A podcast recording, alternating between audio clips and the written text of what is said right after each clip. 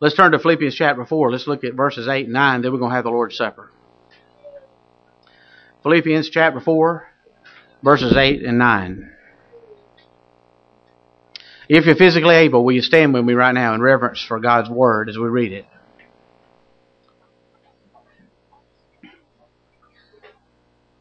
Finally, brethren, whatever things are true, whatever things are noble, whatever things are just, whatever things are pure, whatever things are lovely, whatever things are of good report, if there's any virtue and if there's anything praiseworthy, meditate on these things. And the things which you learned and received and heard and saw in me, these do, and the God of peace will be with you. Thank you very much for standing. You may be seated. Thank you so much for standing. Title of this message is The Power of Biblical Thinking. The power of biblical thinking. You know, for everything that God does, Satan has a, a counterfeit or a substitute. One thing you can, you can might be helpful to, for you to remember about the Christian life is is that Satan has to work in a hurry because what is real is always preceded by an offering of the counterfeit. Uh, the counterfeit has to get to you first because if what's real gets to you, then you'll roundly reject the counterfeit. So, my first and your first and initial thought and reaction to things is seldom God.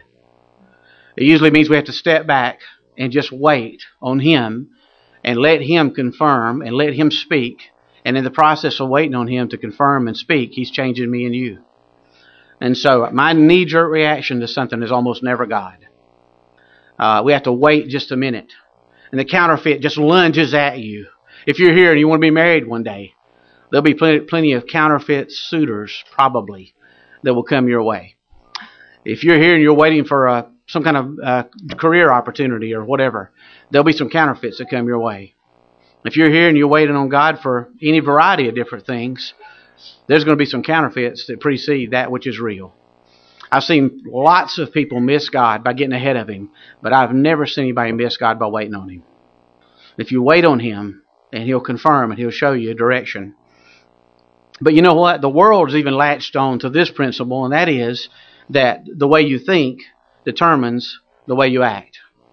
Chad celebrated this just the other day when he was talking about the observation that little Aiden made in the fall. And he said, Dad, the reason that really the sin they committed when they did, ate of the tree in the garden was disbelief. He's exactly right about that because your actions do follow your belief. So if we think right, we'll act right, and the reverse is true. If we think wrong, we'll act wrong. The counterfeit version of that, though, for the world is if you'll think positive thoughts, you'll have positive outcomes.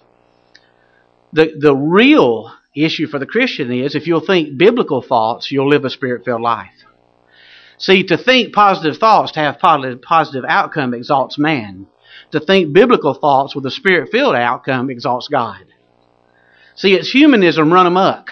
It's even infiltrated the church. People slap Jesus' name onto that teaching and write books that are runaway bestsellers. The power of positive thinking and the power of affirmation. Even this week, I noticed on the paper that uh, the Super Bowl guy, the uh, guy, the quarterback uh, for uh, the Patriots' wife, asked that people would pray for her husband and think positive thoughts so they would win that ball game. That somehow or other these positive thoughts will enhance his performance and he'll do better and he'll do a better job and they'll get their bonus and he'll get all the accolades that last for just a little while of winning a silly little game. So this power of positive thinking. But these, the truth of the matter is, there's power in biblical thinking. The pr- truth of the matter is, is meditation leads to transformation, but not just some mantra of belief that you just come up with and affirm thoughts, but thoughts that are biblical and come straight from the Word of God. And the Apostle Paul comes and he uses that word finally and says, "Listen, let's sum it all up." If you're going to stand fast and stand firm in your relationship with the Lord as a partner in the gospel, you've got to think right. There are many voices that compete for our attention. If you today took a radio and put it in here and dialed that radio, it would go. And Jack can tell us more about this because he's in the business of doing that. But that radio would tap into different signals, and those signals would would uh, catch on to the antenna and go through the radio, and we hear different channels. And we need to tap into and tune in to God's channel because we've got all these other competing voices competing for our attention. And the problem is, is we as Christians all too often listen to them. And the reason that we act the way we act is if we're putting garbage in, and if you put garbage in, I know enough about a computer to know, Phil, if you put garbage in, you're going to get garbage out. The Bible says to guard your heart because out of it springs the issues of life. Parents, I want to say this to you in a word. A challenge for you and for me. Early on, when we had our first child, the Lord spoke to my heart when God gave us Catherine, and He said, Your responsibility is to guard her heart until she's able to. I'm the guardian of that heart until one day she's able to make those decisions. I guard it. So we better be careful. Be careful, little eyes, what you see. Be careful, little ears, what you hear. For the Father down above is looking down in love. Be careful, little eyes and ears, what you hear. It's a simple little song, but it's biblical truth through and through. It makes a difference what you put in because what you put in is what you're going to get out. And the Word of God. You imagine the treasure that we have? Phil's mother and father were here yesterday, and we were talking about this yesterday and with some men at our Roman study. Phil's mom and dad are here, and they were they were here, and they were retired missionaries with Wycliffe Bible translators. And just out of curiosity, because I've always been enamored with that ministry, and thought, man, I'd just love to somehow or another be a part of seeing the Bible get translated into a language in which it doesn't currently exist. They were in Brazil and they kept the camp there, and the translators would go out from that camp and, and translate God's Word. And I just asked them out of curiosity, I said, Is there a tally on this? But do you know how many languages uh, are in the world right now in which there's not a copy of God's Word translated in language? You know how many are? Just that they know of, over 2,000. 2,000 languages in the world that do not have a copy of God's Word. And I'll make a wager this morning that almost every household in here has at least one and maybe eight of them. And yet there are 2,000 different languages in this world in which the Bible hasn't been translated into. We have contempt for God's Word. We've got to quit that immediately. We've got to stop that right now. We love to read a word. We love to read books about God's book, but we don't read God's book. You know, and as we begin to let it fill in our hearts, Jesus said this. This is how high Jesus is on truth. He said in John 17, 17, set them apart, sanctify them by the truth. Thy word is truth. Proverbs 23 says this, as a man thinketh in his heart, so is he. The world would tell us it's what's on the outside that determines what you act like. But Jesus, who made us, says the opposite is true. It's what's on the inside of you that determines how you act. We want to blame the environment. That we've got political systems that are predicated upon blaming environment and the victim mentality so we can assign blame to somebody else. We started in the Garden of Eden when Adam blamed God for his plight. He said, the woman that you gave me caused me to sin. And we've been blaming everybody else ever since. Turn with me to Mark chapter 7, verses 20 through 23. Look at Mark. Turn left and let's go to the Gospel of Mark. Mark chapter 7, and we'll look at verses 20 through 23. Jesus, who made us, who gets the final word on everything, and who should and does know what he's talking about, said this. It's not the externals that cause you the problems. Oh, forget that. No, no, no, no, not at all. Look at chapter 7, verses 20 through 23. And he said, whatever comes out of a man, a man, that defiles a man. From within, out of the heart of man, proceed evil thoughts, adulteries, fornication, murderers, thefts, covetousness, wickedness, deceit, lewdness, an evil eye, blasphemy, pride, foolishness. All these things come from within. And that is what defiles a man. Let's go back and look at our text. I want you to look at two words in particular. When you go back to Ephesians, look at Ephesians and look at chapter 9, or uh, verse 8, chapter 4, verse 8. And I saw Ephesians chapter, um, excuse me, Philippians chapter 4, verse 8. Just turn 50. Just turn 50. Give me some qualifiers here.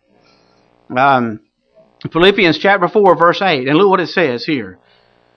Look at the look at I want you to look at two words, two powerful words, and in your versions you're going to see different renderings of this in the first one. But look at the end of verse 8 and look what it says. If anything is praiseworthy, meditate on these things. Right, and I circled that in my Bible. Meditate on these things. Whatever is true, whatever is noble, whatever is right, whatever is pure, whatever is lovely, whatever is admirable, if anything is excellent or praiseworthy, think. In the NIV version, it says, think about such things. That word think, that word meditate, that does not mean, let me tell you, that word doesn't mean a, a, a glance. That word doesn't mean a cursory view of something. That word doesn't mean uh, light consideration. That word is a active word that means uh, careful, thought out, intentional consideration. It means to muse. It means to invest in something. It means to latch on to it. It means to stay there.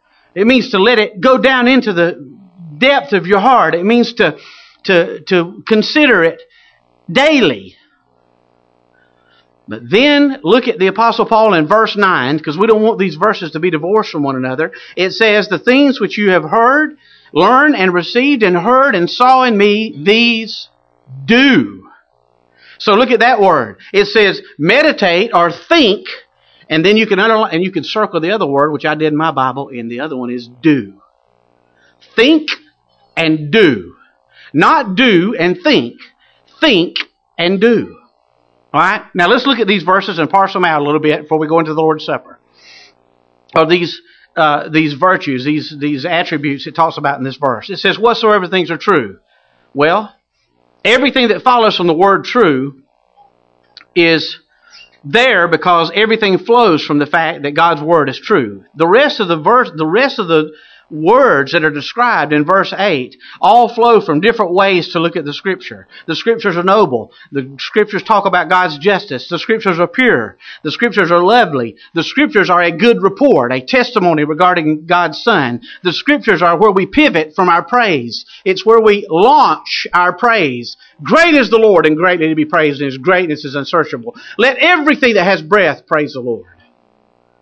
So that's the starting place. We affirm the attributes of God as they're celebrated and revealed in the scriptures. So everything flows from that one big word, and that word is true. It just means reality. We're in an age in which objective truth is promoted that it doesn't exist. Well, yes, it does. And it's the Word of the living God. God's Word is truth. Everything flows from there. The next word is noble. That means worthy of respect. It means heavenly. It means worthy of all adoration and praise. It means to think noble thoughts, lofty thoughts, think Godward thoughts that came from God about God. Sometimes I like to look, like, like to think of it like this, Andrew. When we're reading the Bible, it's kind of God's way of taking uh, His nail-scarred hand and gently putting it under our chin and just kind of nudging us upward to say, "Look at me, look at me, son, look at me, look at me." Don't look at your circumstances. Don't respond. Don't react. Act because you've seen and heard from me. Just, it means righteous. And some of your translations it might say that. Righteous, which is conformity or harmony with the holy, righteous character and nature of God. Whatever is pure, it means whatever is holy and whatever is morally clean, that which is undefiled. It's a washing on the inside. It's, it's to scrub. It is to, uh, it's like taking soap and put it in your mouth, but yet the soap goes into your heart. To cleanse it and think noble, good thoughts virtuous thoughts. The next word is lovely. That's the only place this, this particular word is used in the New Testament. It means sweet. It means gracious. It means generous. It means patient. It means kind thoughts. It means love. A guy I respect who's been in the ministry for many years, who I really consider a mentor of mine one of the sweetest, most godly, spirit filled men I've ever known. And he said this to me once. He said, A Christian has a, never has an excuse to be unkind. A Christian never has an excuse to be unkind. Look at Luke chapter 6, verses 35 and 36. You know where that kindness flows? You know where that you know what the source of that kindness is? God's kindness toward you and I. It's not the example. Let me get let's just we need to get this. Jesus is not our example, he's our source. He's our source. There's a big difference. I'm not just trying to go around and grit my teeth and act like Jesus. I'm supposed to die and let Jesus live through me. But here's what it says. Look in verse 35 and 36 of chapter 6 of Luke. It says, But love your enemies, do good and lend, hoping for nothing in return, and your reward will be great, and you'll be sons of the Most High, for He is kind to the unthankful and evil. Therefore be merciful, just as your Father also is merciful. Think kind thoughts. One of the one of the one of the worst witnesses to the gospel is a rude Christian. The Bible says that love is not rude.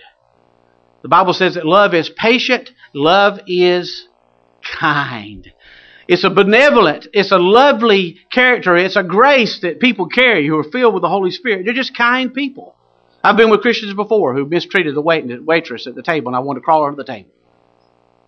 There's no excuse for that. I don't care how she acts, there's no excuse for that whatsoever. I tell you this right now. We're to be known as the kindest people on planet Earth. We're to be known as the most gracious people, the most, the, the most benevolent, loving people on planet Earth. Jesus said himself, if you love people who love you, whoop-de-doo. Pagans do that. Big deal. But when you love somebody who hates you and would like for you not to be around, that'll take me. Those Christian graces are what we are to be reveling on and thinking about, emulating based on the source of them, and it's Jesus Christ. We're to be promoting them and living them in front of our children and pouring in these good thoughts and dismissing the bad ones. A good report. Here again, this is the only place where this word is used in the New Testament, just like the word lovely was lifted from a place, there's only one here, there's only one place here. It means highly regarded or well thought of. It means, really, to be honest with you, it means to attract the attention of others through selfless living. Nothing, nothing will turn the skeptic quicker in, in the life of a Christian when they see a Christian practice selfless living. It means that I'm going to tend to the spiritual benefit of others even when it demands something of me. And it always will. That's what agape means. It means to give your life for the spiritual benefit of others. It means there's some things in church life that we're just not going to let upset us because we have a bigger calling and that's the gospel. It means that Jesus is going to stand in front of Pilate and rather say, Pilate, one more word out of your mouth and I'm going to knock you into tomorrow. And it'll be like you never existed. He withheld those rights and he put them under the power of God, the meekest man who ever lived. Why? Because he was headed to the cross because he was to redeem every last one of us. Listen, he gets mad at Pilate and wipes them all out or goes to the cross. I pick the cross because that's why I'm going to heaven. I would be in hell if he didn't do it, and so would you. We buy into the spirit of the age that says we've got rights, and we do it to assert our rights. We're so mamby-pamby in the Christian life. Like everybody's mad at us, and if they do anything that, that, that's hurtful toward Christians, then we are to go out there and just get mad and start raging. What about loving people, turning the other cheek, and turning them their attention toward Jesus Christ, who loved them first? Does it mean we concede rights that are legally ours? I don't mean that. But it means that there to be a grace about our living. That people look at that and go, you know what? That guy had the right to get me back and he didn't do it. Lee Strobel tells a story about when he had a, uh, a, a ill child. And he was not a Christian at the time. He was a cigar smoking uh, reporter for the Chicago Tribune, a smart aleck. He knew everything, smarter than God. One of his daughters took ill. I'm talking about seriously ill, and things got progressively worse. He went to the hospital, and man, it just started getting worse at more of a rapid pace. It's kind of like going to the hospital, Greg, for for a, a you know a tonsil problem, and then wait, winding up being Uh, you know almost dead. Like when you went to the hospital, Ken, and we all walked in the emergency room, we're over there talking, high fiving, and you know, and then hours later you're laying in a coma. They don't think you they don't know that you're going to live. That's how it turned out for his daughter. And a guy who he used to work with called him up who was a believer. And he said, Could I just come and just spend some time with you, hang out with you for a little while? What you don't know about that guy is, and this is what he said about him. He said, That guy should hate my guts because when we worked together, I was as mean and as nasty and as contentious toward him as I possibly could be, and yet he never retaliated. And now he's got his whole church praying for my daughter, and he ought not to even give me the time of day. And he went up there and sat with him in the emergency room while his daughter's life weighed in the balance. God finally restored his daughter and saved him because he had a chance to see Jesus Christ rather than pettiness in the one who claims to have been changed by him. It means selfless living. It's that one mind that is the theme of Philippians. He said, have the same mind, have the same mind, have the same mind. What is that mind? That I'm going to put aside my rights for a greater calling. I'm going to put aside and not assert my rights. I'm going to humble myself before God. I want to find out who Jesus is. I'm going to let Him have His way through my life and hopefully, hopefully the people around me get to see Him and not me. Man, that's awesome, isn't it? Finally, brothers, whatever's true, the Word of God is true. Whatever's noble, whatever's right, whatever's pure, whatever's lovely, if anything is admirable, if anything is excellent or praiseworthy, think about such things. Look at the grace here. Boy, I love this. It's just the way God's Word is so precise and so lovely. Let's go to Philippians. I got it right that time. Na na na na na na. Philippians 4 8. Look what it right there at the end of it. It says, Meditate on these things. These things which you learned and received and heard and saw in me, these do. It's been said before that Christians, and it was well said, are not saved by faith and works, but Christians are saved by a faith which does work. That's absolutely true. I wish I'd have said it. We've talked about this time and again, but belief precedes change. A change of belief results in a change of behavior, not the other way around. When you meditate, you wind up doing. If you stay there and let the Word of God camp down and enrich your soul and inform your spirit, you'll have the mind of Christ. By the way, the Bible says in 1 Corinthians chapter 2, we have the mind of Christ. We went from having the a, a pagan mind that God was had regret making to having the mind of Christ. You know that? Genesis chapter 6, on the eve of judgment, what did God say about it? He said, I regret making man. Because why? His thoughts are continually evil. An unregenerate mind cannot have a holy thought. And the carnal mind that still tries to possess you and control you can't have a godly thought either. The only mind that is informed that can operate on spiritual power is the new mind. And that mind is renewed every day through the washing of the water of the Word. Here it is right here. Let me ask you a question. How many of you guys eat go to Stevie B's. We go, we go, we, uh, some of us go attack Stevie B's every Sunday over there. And they're making all kind of money off of us. They're to pay us commission. And we go over there to the pizza place and we fill up, you know, we go over there and we have a good time, we celebrate. Do you guys wait until next Sunday to eat again? How many do that? I'm, I do you go over there? There's a buffet. You get as much as you want. Bottomless. And then you wait on next Sunday to go eat again. Hmm. Hmm. Hmm. Hmm. There's some of you in here that do that with God's Word. Just a thought. The Apostle Paul said, You didn't just hear things from me, you received what you heard, but you also saw it in me, and these things do, and the God of peace will be with you. The God of peace will be with you. Faith without works is dead.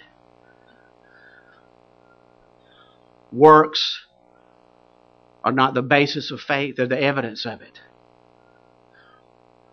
We're saved by grace through faith, period, that not of works lest any man should boast, but there ought to be works that give evidence of it. And where does that start? It starts with mind renewal. It starts with the power of biblical thinking. It starts with a biblically informed mind. If you want to know the mind of Christ, you have it. Here it is, right here. And you have the capacity to understand it. Take the passages you don't understand yet, keep reading through those and wait on it. He'll give you understanding later, and then fool with the ones you do understand.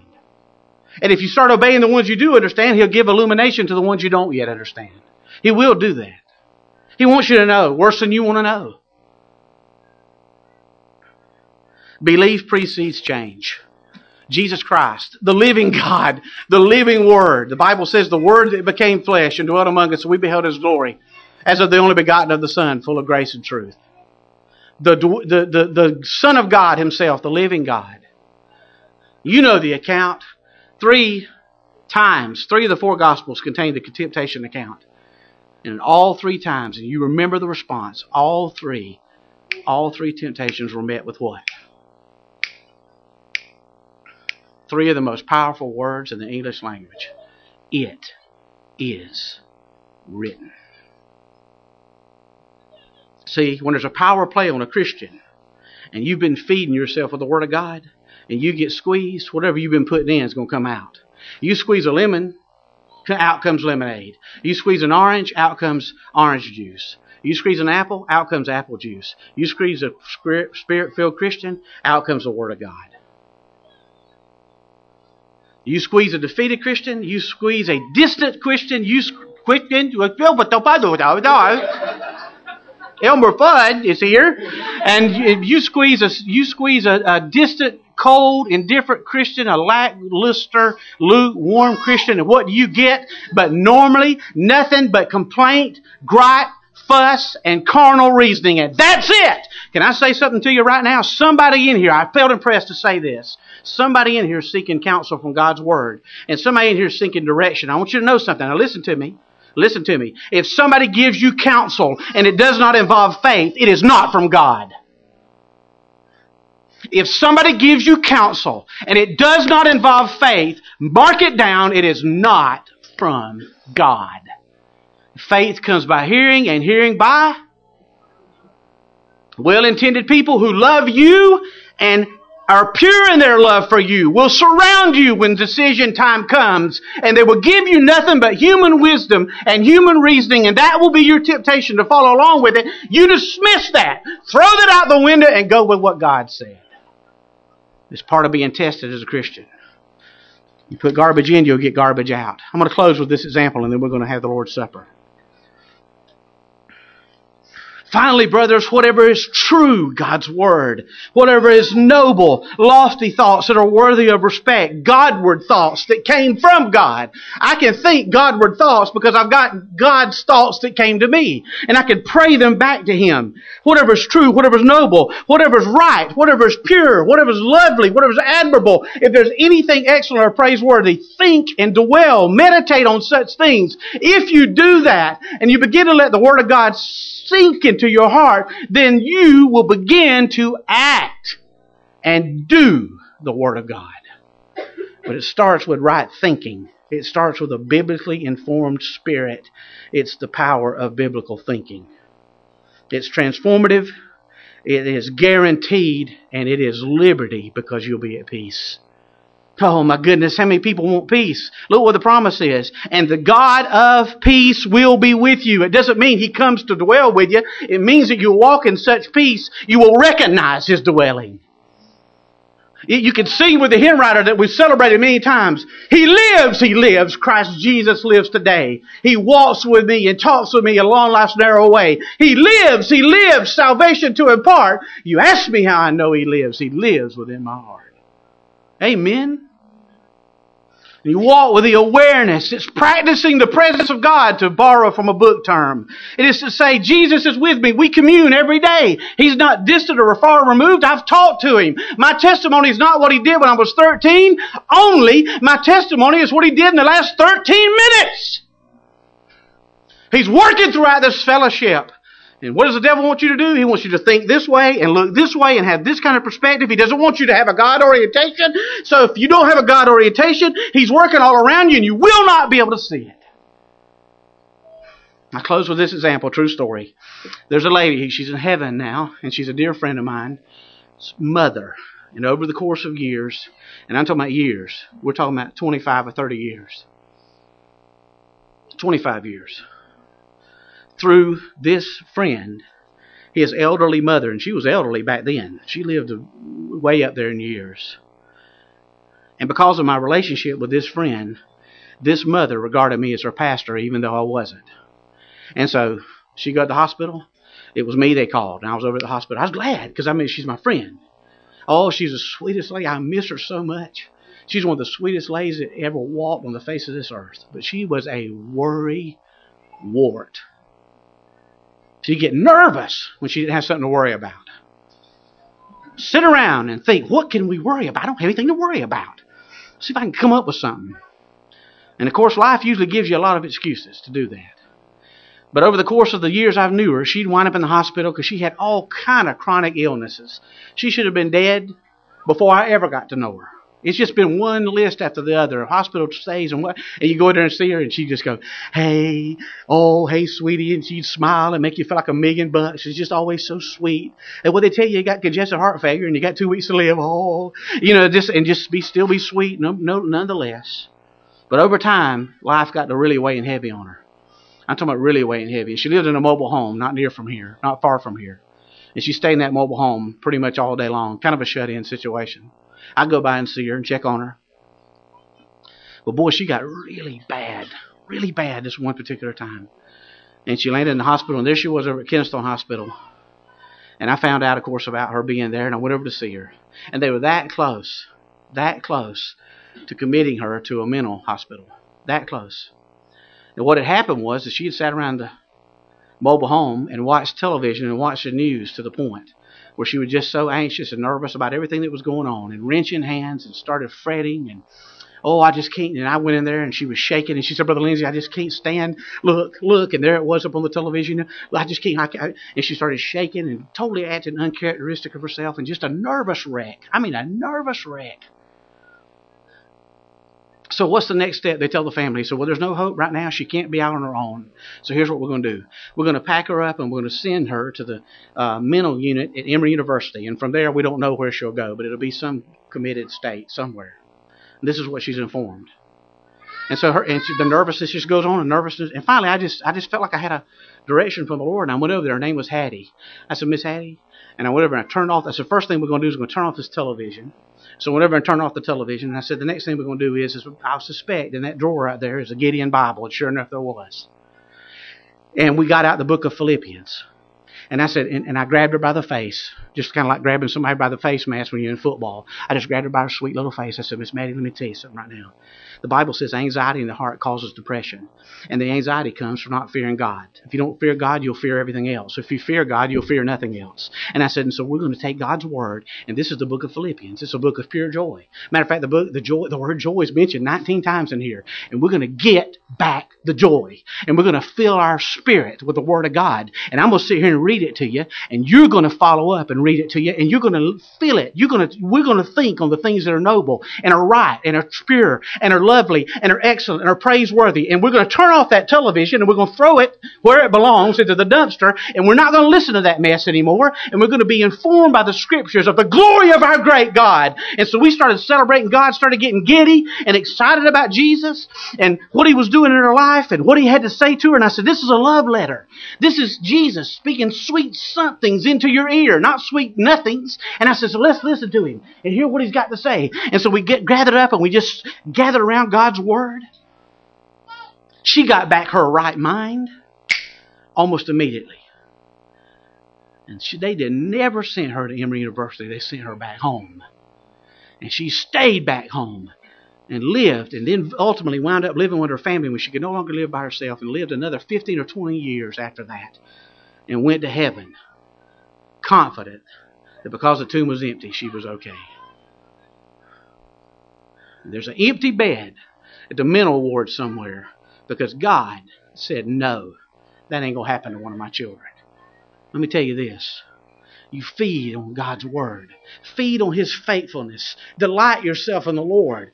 Draw from Him. Sucker from His breast. Drink what He's got for you. You don't have to worry about it. You don't have to worry about whether or not it's got anything to cause cancer. It's not going to mess with you. You can graze over here. You know, you can graze here all you want. You have to worry about it. There's nothing in there. It's going to they're going to come up with one day and say, this is going to kill you. This is going to, this is going to heal you. It's going to soothe you. I'm not talking about physical healing. It's going to heal you spiritually. And you will delight in Him. And then you'll have a right perspective on your circumstances. And they won't overwhelm you anymore. You won't be a victim. You'll live in them. But oh, dear friend, you'll live above them. And you'll fly at a higher level.